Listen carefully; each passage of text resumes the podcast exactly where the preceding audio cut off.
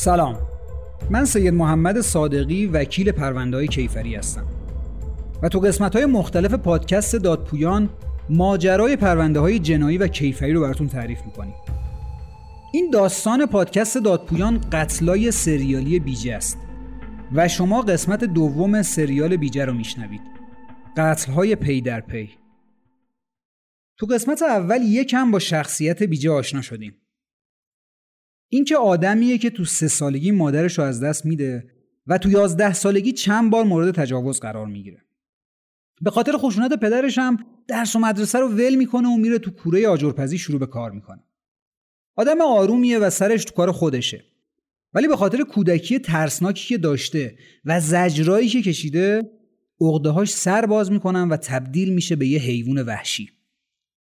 اول از همه حیوانای مختلفو میکشته و شهوت کشتنش رو آروم میکرده، ولی انقدر این آدم سرشار از عقده و بیمهریه که حس شهوتش ارضا نمیشه و شروع میکنه به تجاوز و کشتن بچه ها. در مورد قتل اول توضیح دادیم. اسفند هشتاد و یک اولین قتل و تجاوز اتفاق میافته. دومین قتل در تاریخ چهار یک هزار و سیصد و هشتاد و دو، یعنی ده روز بعد از قتل اول اتفاق میافته که بچه‌ای میاد از بیجه بشکه و تخته بنایی بگیره برای پدرش، چون بیجه کار بنایی هم میکرده و وسایل بنایی تو کوره آجرپزی داشته. بیجه میگه تنها بودم، اومد بشکه رو برد و برگشت تخته بنایی رو ببره که گرفتمش و بهش تجاوز کردم و بعد با دست خفش کردم و انداختمش یه گوشه کوره. رفتم سمت خونه و دو روز نیومدم. دو روز بعد اومدم جنازه رو کردم تو گونی و اووردمش وسط خرابه. کهنه روغنی و چوب و لاستیک جمع کردم و جسد و آتیش زدم. استخونای درشت رو با چوب خورد کردم و دوباره اونا رو با استخونای گاو و گوسفند که اون اطراف بود ریختم رو آتیش و دوباره سوزوندمشون. تو این نقطه از داستان بیجه دیگه تقریبا یاد گرفته باید چی کار کنه و چجوری قتل‌ها رو انجام بده. از چند تا قتل اطلاعات کاملی نداریم، ولی تو قتل چهارم با پلیس حتی همکاری میکنه که بتونن قربانی رو پیدا کنن و وقتی مطمئن میشه که پیداش نکردن خیالش راحت میشه. ششمین قتل اواخر اردیبهشت هزار و سیصد و هشتاد و دو کنار کوره آجرپزی آج اتفاق میفته. مسعود شیداک قربانی این قتله که بیجه به بهانه نشون دادن جوجه اونو میبره پایین کوره و بهش تجاوز میکنه و بعدم میکشتش و تولونه کفترا قایمش میکنه و روش رو میپوشونه. خوبه که بدونیم پشت جوکایی که این سالها ساخته شده جون یه بچه در میونه. مسعود شیداک افغانیه و خانواده‌اش پیگیری میکنن ببینن بچهشون کجا رفته و چون با محمد بیجه یه رفاقتی هم داشته میرن و کوره آجرپزی رو میگردن، حتی تا لونه کفتران میرن ولی پیداش نمیکنن. بیجه تو اعترافاتش میگه باورم نمیشد، خانواده شیداک تا پنج متری من که جنازه‌ام رو هم بود اومده بودن و من فکر میکردم دیگه پیدام کردم، ولی اومدن و منو پیدا نکردن و رفتن. وقتی نگاه میکنم به ماجرا قشنگ مثل فیلم‌های جنایی میمونه که ضرباهنگ داستان کند میشه و خانواده مقتول به چند قدمی قاتل میرسن ولی از کنارش رد میشن. همینقدرم بیجه میگه من ترس داشتم از پیدا کردن من و جنازه. میگه باور کردنی نبود که پیدام نکردن. خانواده شیداک از اون افغانیایی هستن که پیگیری میکنن و حتی پیش نماینده پاکدشت هم میرن و نماینده پاکدشت هم به فرماندار نامه میزنه که پیگیری کن و اینجا نقطه‌ایه که میتونست داستان بیجه تموم بشه، ولی به خاطر سهل‌انگاری نیروی انتظامی و سیستم قضایی بیجه به کارش ادامه میده. قتل هفتم اوایل سال هشتاد و دو اتفاق میفته.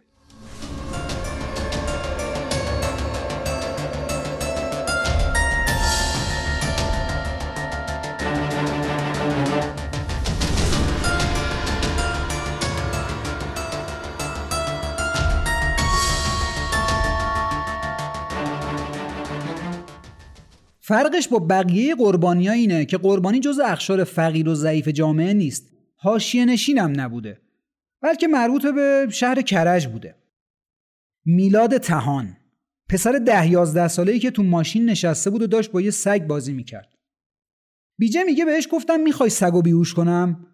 سرنگو به دهن سگ زدم که سگ فرار کرد و میلادم به دنبال سگ دوید. به معدن متروکه که رسیدیم به میلاد گفتم نمیخوای دنبالش بری؟ که گفت خانواده‌ام نگران میشن. دهنشو گرفتم و به زور بردمش تو معدن. با سرنگ تو دستش کردم. بیهوش که شد اونم بردمش تو کوره و سوزوندمش.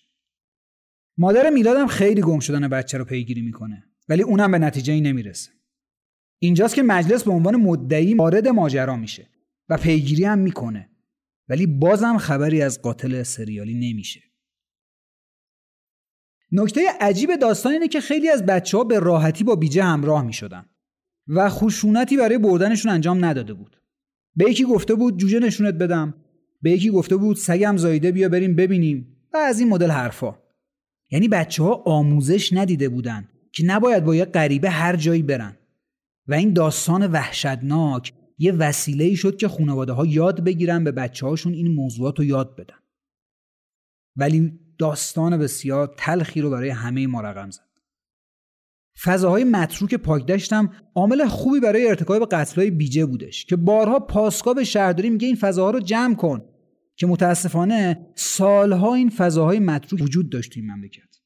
قتل‌های دیگه هم اتفاق میفته که اطلاعات کاملی نداریم در موردش، ولی قتل چهاردهم به شکل عجیبی اتفاق میفته.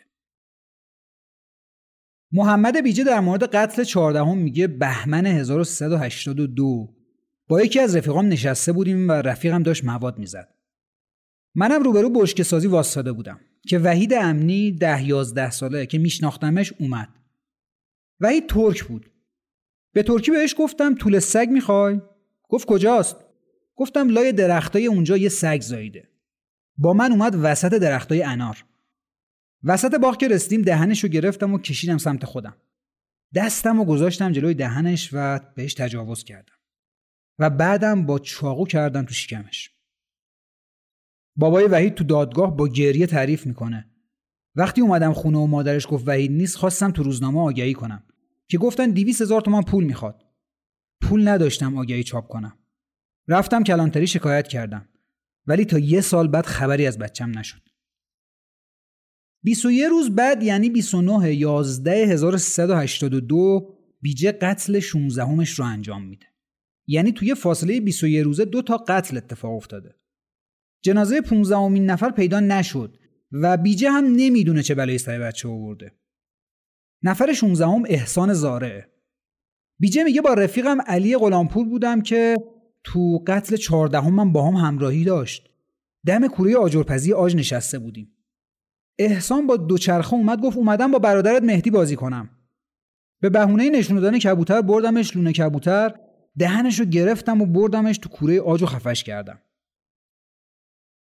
اولین قتل اسفند هشتاد و یک اتفاق میفته و تو یه سال، یعنی تا اسفند هشتاد و دو، شانزده تا قتل صورت میگیره. طبق تحقیقات دادسرا به سیزده نفر از بچه‌ها تجاوز شده و به قتل رسیدن که مراجع انتظامی هم اونو تایید میکنن. سه نفر از کشته شده ها هم بزرگسال بودن و سه نفر از بچه‌ها هم از دست بیجه فرار کردن. تو قسمت بعد پایان داستان بیجه و سرنوشتش و روز اعدام این آدم رو براتون تعریف میکنم که یکی از عجیبترین اعدامای تاریخ ایران محسوب میشه.